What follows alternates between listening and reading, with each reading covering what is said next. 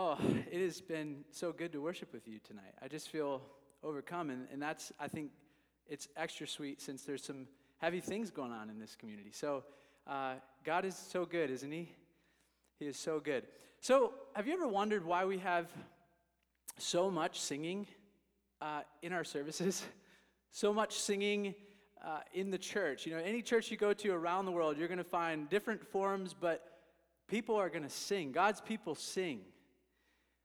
I didn't understand it as a, as a kid, honestly. I grew up in a lot of different churches, and um, I saw everything you could think of. I mean, so there were, there were some people in our church that could not sing, but they would sing at the top of their lungs. And me and my brothers, we made sure to get seats behind them because we'd have a good time, like cracking up at their singing. I know it's terrible.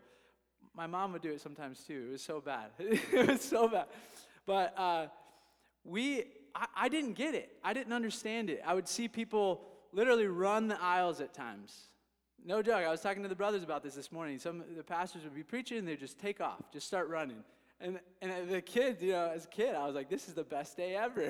like, uh, I saw people laid out on the on their face before God, weeping. I saw people jumping, praising, dancing. You know, I've seen a lot of different things, and I didn't understand it. I didn't understand it until my teenage years. When I came to know how sinful I was before God and how much grace had been dumped on me. Then I understood it. Then it was like you couldn't get it, keep it from, from coming up out of my heart. Like it's a geyser, like just ready to explode. Christians sing because they've experienced grace. They've experienced incredible love from God, undeserving love.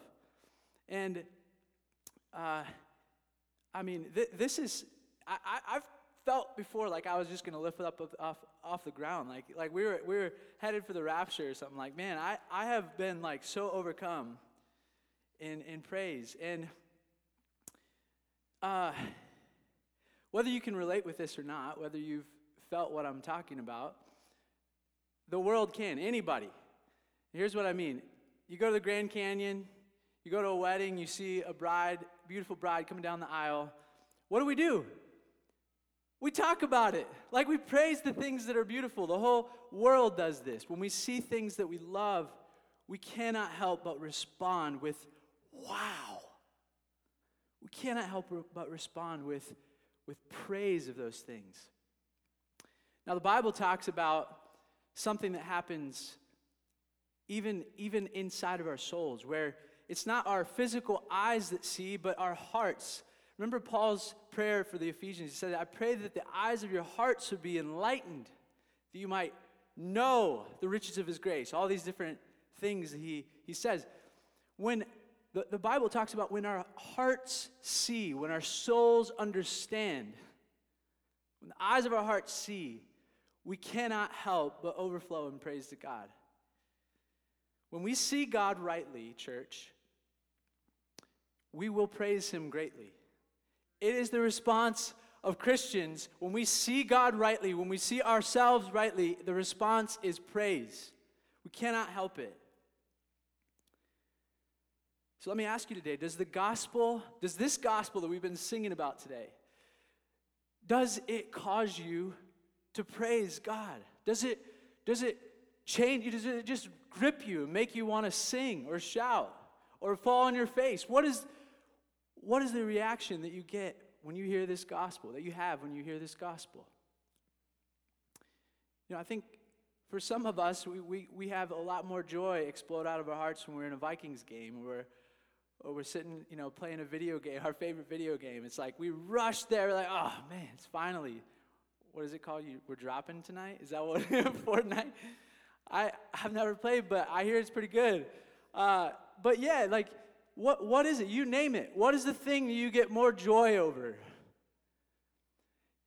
If that is a thing for you, if that's you tonight, if you feel like, man, I don't know if my heart is overflowing with, with joy at the gospel, maybe your view of God is too small.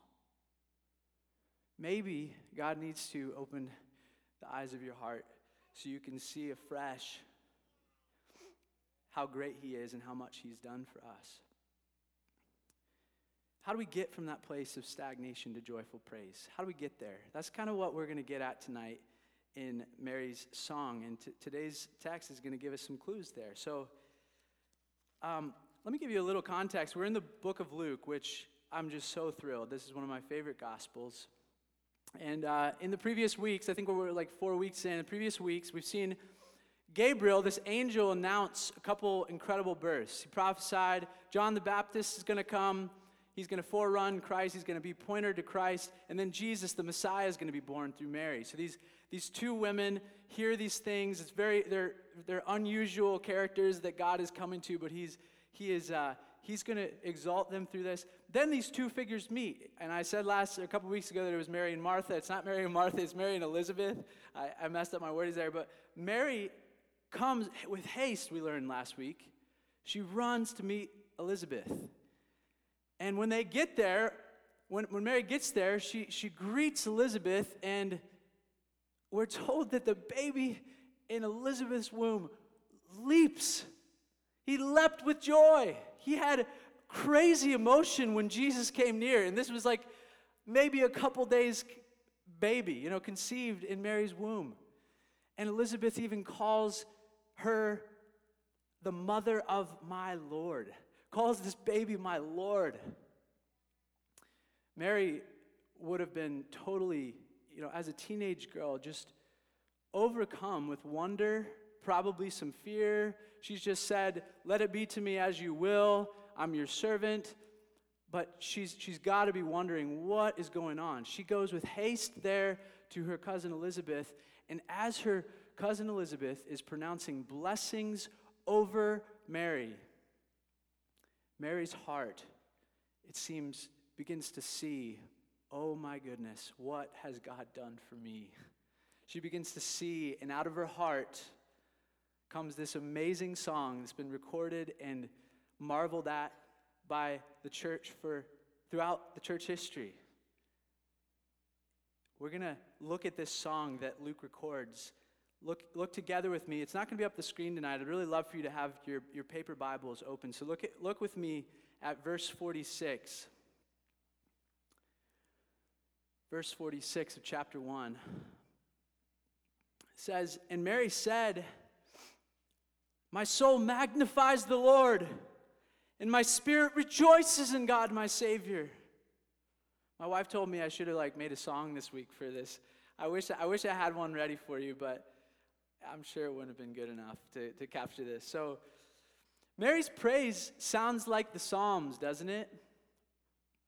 Psalm 69 reads, I will praise the name of God with a song, I will magnify him with thanksgiving. This word magnifies in the original language is, is it means to make great. To make great. What Mary is doing is she is praising God with with her mouth. She's saying, God, you are great. She's magnifying his name. I really love the way John Piper talks about magnifying God. I want to read something that he, he writes. He says there are two kinds of magnifying microscope magnifying and telescope magnifying. The one makes a small thing look bigger than it is, the other makes a big thing begin to look as big as it really is. When David or Mary, I would add, says, I will magnify God with thanksgiving, they're not saying, I will make a small God look bigger than he is. They're saying, I will make a big God begin to look as big as he really is. We're not called to be microscopes, church. We are called to be telescopes. God is great, and Mary is beginning to see it. I think that Mary is, her praise here is telescope praise. She's magnifying God, like seeing his glory and beginning to praise his glory. How great is our God? See it with me. How great is he? She's seeing the enormous grace that's been poured out on her, a lowly teenage girl.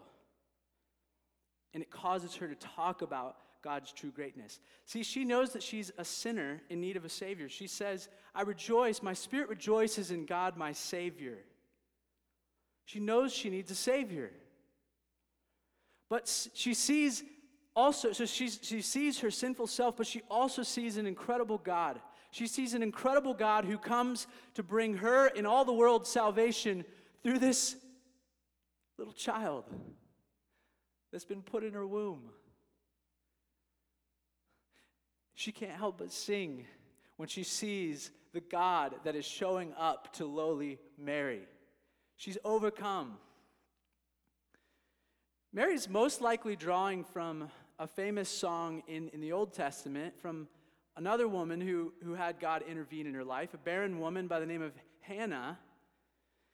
And Hannah also praised God when, when she saw how, how he had come down to a lowly woman like her. Let's just listen to the opening lines of Hannah's song. My heart exalts in the Lord. My horn is exalted in the Lord. My mouth derides my enemies because I rejoice in your salvation. There is none holy like the Lord, for there is none beside you. There is no rock like our God.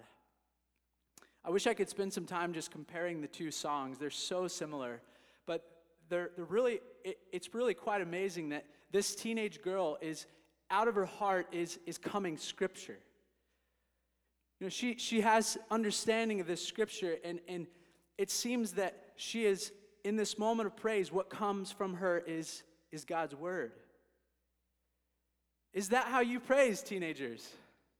Is that how you praise? Church, is that does scripture come out of your heart when you're when you're overcome with, with God's grace? Do you do you praise him with the Psalms?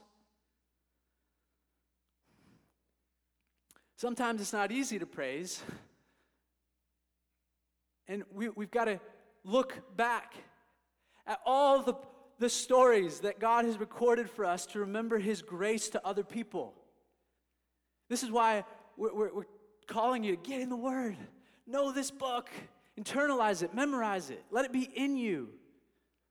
So that in the moment that you're, you're questioning God's goodness, it's, it's what comes out of you. In the moment where, you, where He's showing His goodness to you, it's still, Scripture is coming out of you everywhere, every which way you go, whether it's joy or sorrow.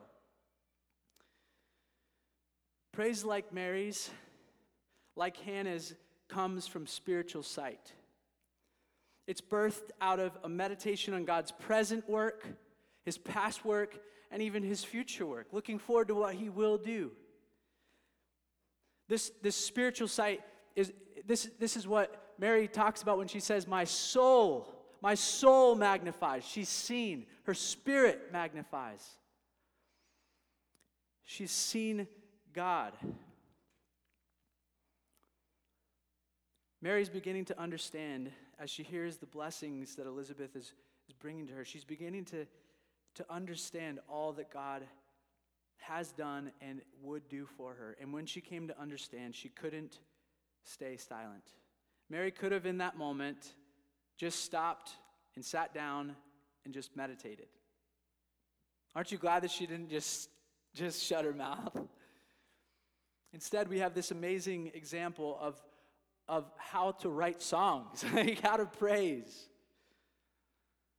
She didn't keep meditating, she spoke, she sang, she couldn't help but praise God. When people see God and self rightly, they praise. Comes out of us. And hear me on this. She praised God for specific things. We did that tonight. We praised God for specific ways that He had been good to us. In the next couple parts, I want to I want to look at this this song and see how the, the things that God is praising. I'm sorry that Mary is praising God for. One, she's praising God for pers- his personal care for her. And number two, he's, she's praising God for his care for her people, for Israel. Let's see it. Look at verse 48 with me.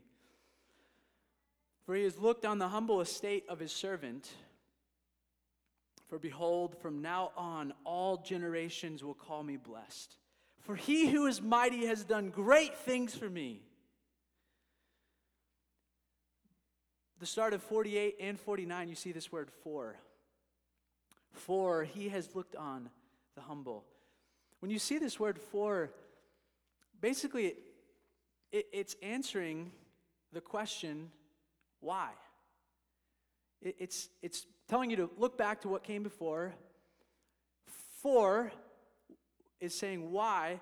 Because I'm praising you because You've looked on me.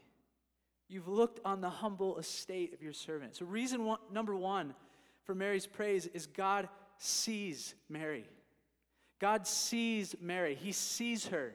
He has looked on the humble estate of Mary. He knew this poor virgin teenager, and he gave her one of the greatest gifts, if not the greatest gifts that man could have, and that is to, to bear and mother the Son of God.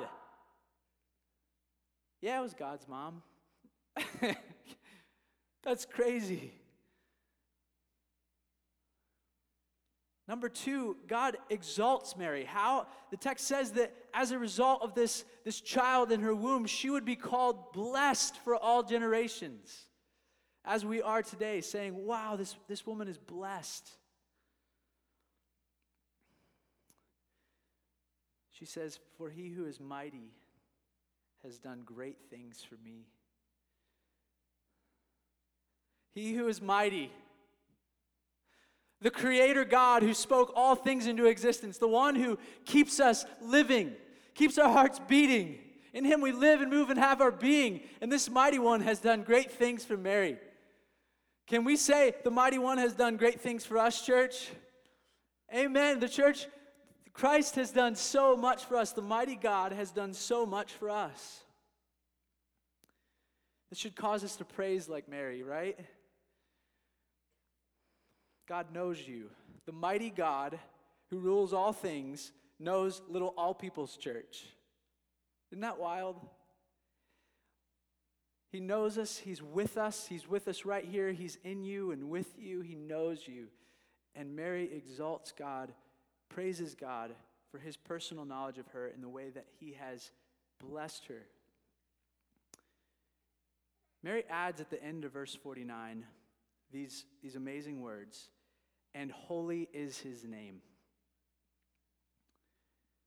Reason two, which is sort of a ground for, for all that God is doing for Mary, is that God is holy. Why has God been so good to Mary? She says, His name is holy. His name is holy. God's name, when you see that, we're talking about the what, what kind of sums up his character. It, God has so many aspects, so many aspects of his character, but and holiness is one of those things that make up who he is, his name. I don't know about you guys, but when I hear the word holy, I think about this separate one. You know, this the one who stands back in holy perfection, the one that cannot be approached without blood. But holiness here is so much more than that. Holiness is what drives God away from his throne. He's not looking down on, on Mary saying, You pitiful sinner. He comes, his holiness drives him out. His holiness drives him to meet the needs of his people, his covenant people. His holiness drives him to punish the unrighteous. You see, God cannot lie. His holiness demands that he cannot lie. And he has made promises to us. He, we, we, sung it, we sung about it tonight. All his promises are yes and amen in Christ Jesus. And he cannot go against his promises to save his people and to judge the ungodly. His holiness, church, is the reason that hell exists. His holiness is also positively the reason why we can be assured of our salvation. Because he will not lie to you that if Christ, if the cross takes care of your sin, he's not going to demand the, you to take the punishment. Amen? Christ is holy, and his holiness makes him move to fulfill his promises. It doesn't keep him back always. Why does God care for me and you? His name is holy. His name is holy. Perhaps you're struggling today to believe that God actually does care for you like he cares for Mary. Maybe, maybe you say, God obviously met her. That's obvious. Like, we can say that, that he, she's the mother of the Son of God. How can, you know, Daniel, how can you how can you tell us to praise like this? It's just not the same. I, I feel lonely. I feel, I feel like God has not seen me at all. Maybe you feel that way. Friends, if you're, if you're a follower of Christ in this room tonight, you're a child of God. If you're a child of God, you need to hear me on this. He cares for you.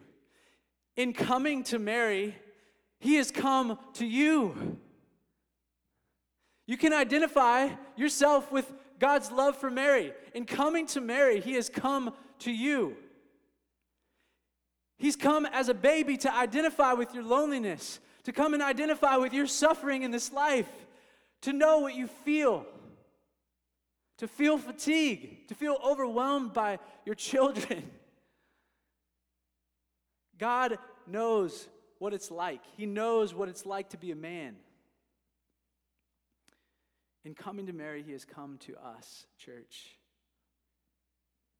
Man, who is like our God? Who is like our God? He's worthy to be praised, isn't he? Mary praises God for his personal care for her.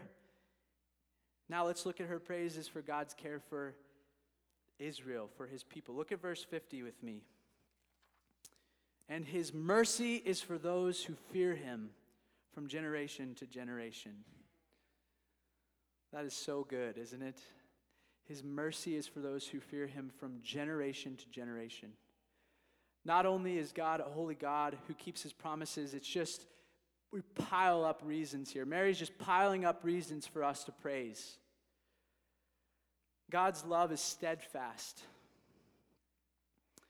It says that, that his mercy is for those who fear God. That's us, church. If we're fearing God, his mercy is for you today.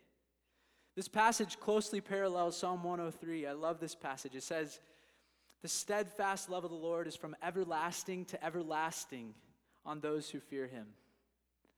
How good is that for us?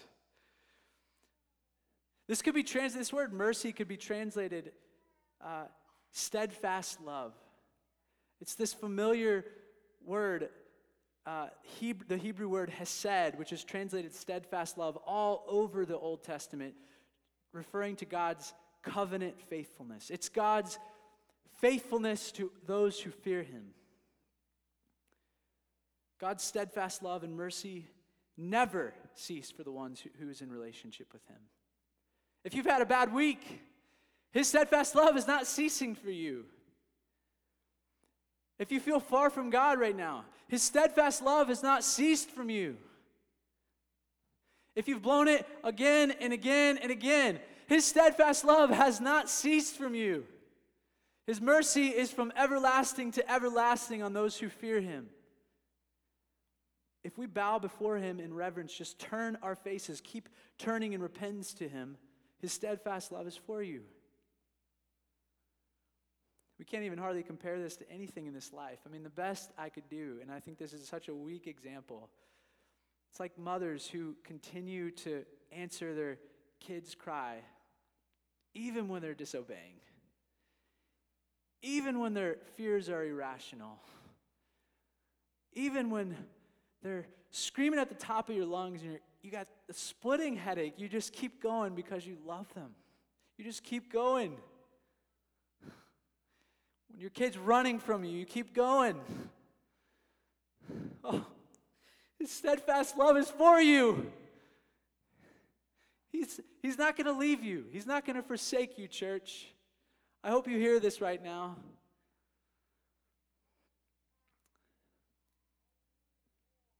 Mary's view of the faithfulness of God causes her to praise, and it's not just for her, it's for, for all the people of Israel, anyone who fears him. Let's continue in verse 51. We'll see reason number two. It says, He has shown strength with his arm, he has scattered the proud in the thoughts of their hearts. This is good news for us, church. This is good news for Mary. God is delivering Israel from their enemies. That's reason number two. Mary here speaks of what God has done right in that time in having the Messiah be born to a lowly teenager. But it goes so much further than that here. Whether she knows it or not, she's prophesying of what Jesus' rule would look like. This language talking about God's strong arm, his, his big biceps, like it's, it's talking about, it's actually, it's actually making an allusion back to Old Testament promises or Old Testament uh, salvation at the Exodus. Listen to, listen to Exodus. This is how God describes the coming deliverance of Israel to Moses. He says, Now you shall see what I will do to Pharaoh, for with a strong hand I will send them out, and with a strong hand he will drive them out of this land. What's amazing about this statement Mary is making is that she's attributing the same powerful personal rescue of God for Israel at the Exodus now to the rescue that God was going to bring about in this child in the womb of, of Mary. She's praising God for the strong arm that He's about to display for Israel through this child, through the Messiah, through the King. God would bring about judgment on Israel's enemies. He would scatter the, quote, proud in the thoughts of their hearts.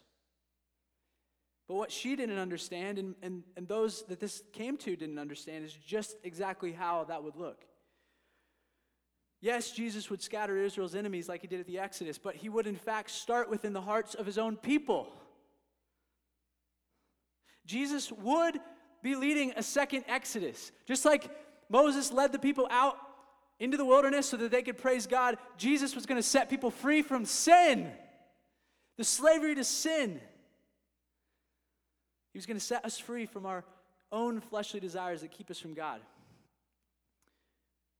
God came near to Israel in Egypt, and Pharaoh and all of his wise men and armies were no match for him. Amen. God comes near to humanity in the person of Jesus, and the darkness of our sin is no match for the light of his presence. When Jesus comes, he comes to drive away the darkness of our hearts. Make no mistake, church, he comes in mercy to us, even right now in this age. He comes in mercy to us, but he does not tolerate pride. We've got to fear him. We've got to submit to him. We've got to be walking in repentance. This, this text tells us that Jesus' coming is going to scatter the proud, the, the, the thoughts of the, of the proud. Today, Jesus' message is going out into all the earth. And we're told that what people do with, with his message determines what's really going on in their heart. Jesus would come, this baby was coming, this Messiah was coming, and it would scatter the thoughts of the proud. Friends, God knows your thoughts. Do you know that? He knows everyone. He knows whether you're rejecting Him in thought, in deed. He knows what we're truly made of, and He will judge accordingly. Reason number three God exalts the lowly and brings down the rich. Let's see this in verse 52.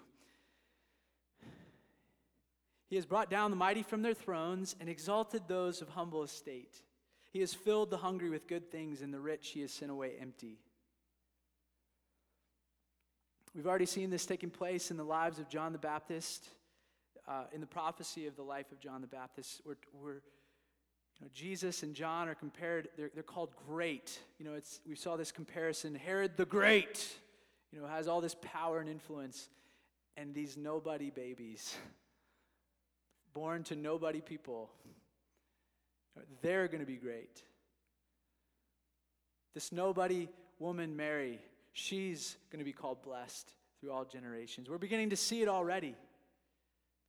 God decides who will be great. Now, what is going on here, Luke, when you're talking about you bring down the poor, I mean, bring down the rich, you exalt the humble? Like, God, do you have a problem with like my wealth? Do you have a problem if I have influence? No, I, I don't think that that's what God is saying. I think that if we interpret it that way, we're going to misunderstand a lot of Luke because he talks about the poor a lot. No, but what God hates, it's not that he hates positions of influence or wealth generally. What he hates is what happens to our hearts with wealth and power. Throughout history, people with wealth, with power, with influence have oppressed the poor. In the pride of their hearts, they have domineered people. King Herod killed the babies in Bethlehem. They're going to kill my wife, kill my kids if, if they're going to take my power. And God hates this. When we read in the Sermon on the Plain later in Luke, blessed are the poor, Luke is talking about so much more than social and political realities. Though they are also included here. He's talking about the spiritually poor church. He's talking about the spiritually rich. Mary praises God because the second coming, the second Exodus, is going to reveal the hearts of men. He exalts the humble, but he lowers the proud. So, where are you? Where's your heart? Can you, can you categorize your heart as, as one that is poor in spirit? Is that, is that what your heart is? If so, Jesus says, You are blessed. We see it in Mary's life. Oh, but if it's not true, church, I urge you repent. Repent of the pride in your heart. Humble yourself before Him before He brings you low in another way. Verse 54 continues the praises. Reason number four God keeps His promises. He has helped His servant Israel in remembrance of His mercy as He spoke to our fathers to Abraham and to his offspring forever. Verse 54 tells us that God sent his son in remembrance of his promises to Abraham. What, what is she talking about? This is the promise that was given to Abraham that through him and through his offspring, all the nations would be blessed. God has remembered his promises to Abraham. He's remembered as he spoke to the fathers. Galatians tells us that Jesus is this offspring, that it is through Jesus that all the nations will be blessed. He is the salvation of the world. God has remembered his promises. Israel waited for thousands of years for this Messiah, but in the birth of Jesus, God has helped his servant Israel in accordance with his promises. In church, in the birth of Jesus, God has helped us we are recipients of the promises given to Abraham, aren't we? Who is like our God. He is worthy to be praised. Now I want to speak to anyone in this room if you if you're not sure what you believe about this this message that we're speaking, this gospel. If you do not yet know Christ, I hope you're beginning to see how badly you need his help. I hope you're beginning to see that help comes through Jesus. He is the help you need. He, it's just that simple. I read that this week. He has helped his servant Israel. And I thought, oh, what a simple message of the gospel. Church, in Jesus, God has helped you. An unbeliever, all that it takes for you to find mercy in Him, in everlasting life, in ever, everlasting love, is recognizing your need for help. Recognize that you're a broken man, a broken woman, that you've not lived a perfect life, that you've sinned against God, and that you need His perfect life. You need Jesus' perfect life, that He would come and live. You need the death that He died in our place as a substitutionary atonement. That's, those are big words if you're, if you're not a believer. But He died in our place, He died for you. If you will put your trust in Him.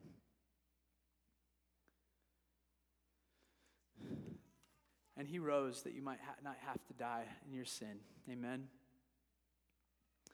God sent His Son out of great love for us so that all who would believe on Him would be saved.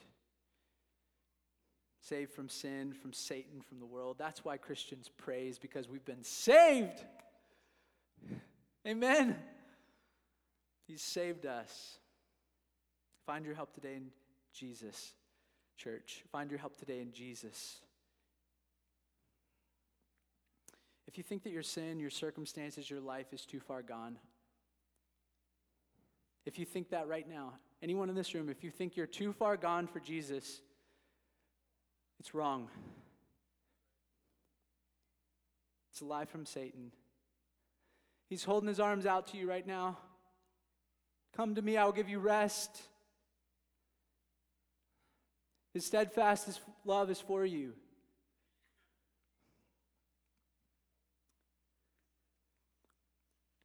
Church, do you see how great God's love is for us? His, his mercy, His grace is incredible. Mary overflowed. She saw and recognized with her heart the amazing grace that was shown to her and her people. And she had so many reasons to praise Him, so many reasons, and she couldn't help but praise. So, how about us? How about us? Has He come? Do, do you see how low He's come for you? Do you see that He was born in this weak flesh for you? He bore the weight of the world's sin, and He died in our place. Don't you see it? We have a reason to sing. I want to just read the rest of that quote from John Piper. He goes on to say, The whole duty of the Christian can be summed up in this feel, think, and act in a way that will make God look as great as He really is. Be a telescope for the world of the infinite starry wealth I should do it like this, is what he would do. The infinite starry wealth of the glory of God. Be a telescope for the wealth of God's riches, of all his glory. This is what it means for a Christian to magnify God. But you can't magnify what you haven't seen or what you quickly forget. Therefore, our first task, church, is to see and to remember the greatness and goodness of God this is why we pray things like, Open the eyes of my heart. And we preach to our souls, Soul, forget not all his benefits. That's why we do this. This is why we preach week in and week out. Maybe it feels repetitive sometimes, but we're preaching this gospel. This is Jesus' hope for us, and we need to hear it every single week, don't we? We need to hear it more than every week. We need to hear it daily. This is why we come together for DNAs and missional communities to encourage each other so we won't forget his benefits in the midst of the trials of life.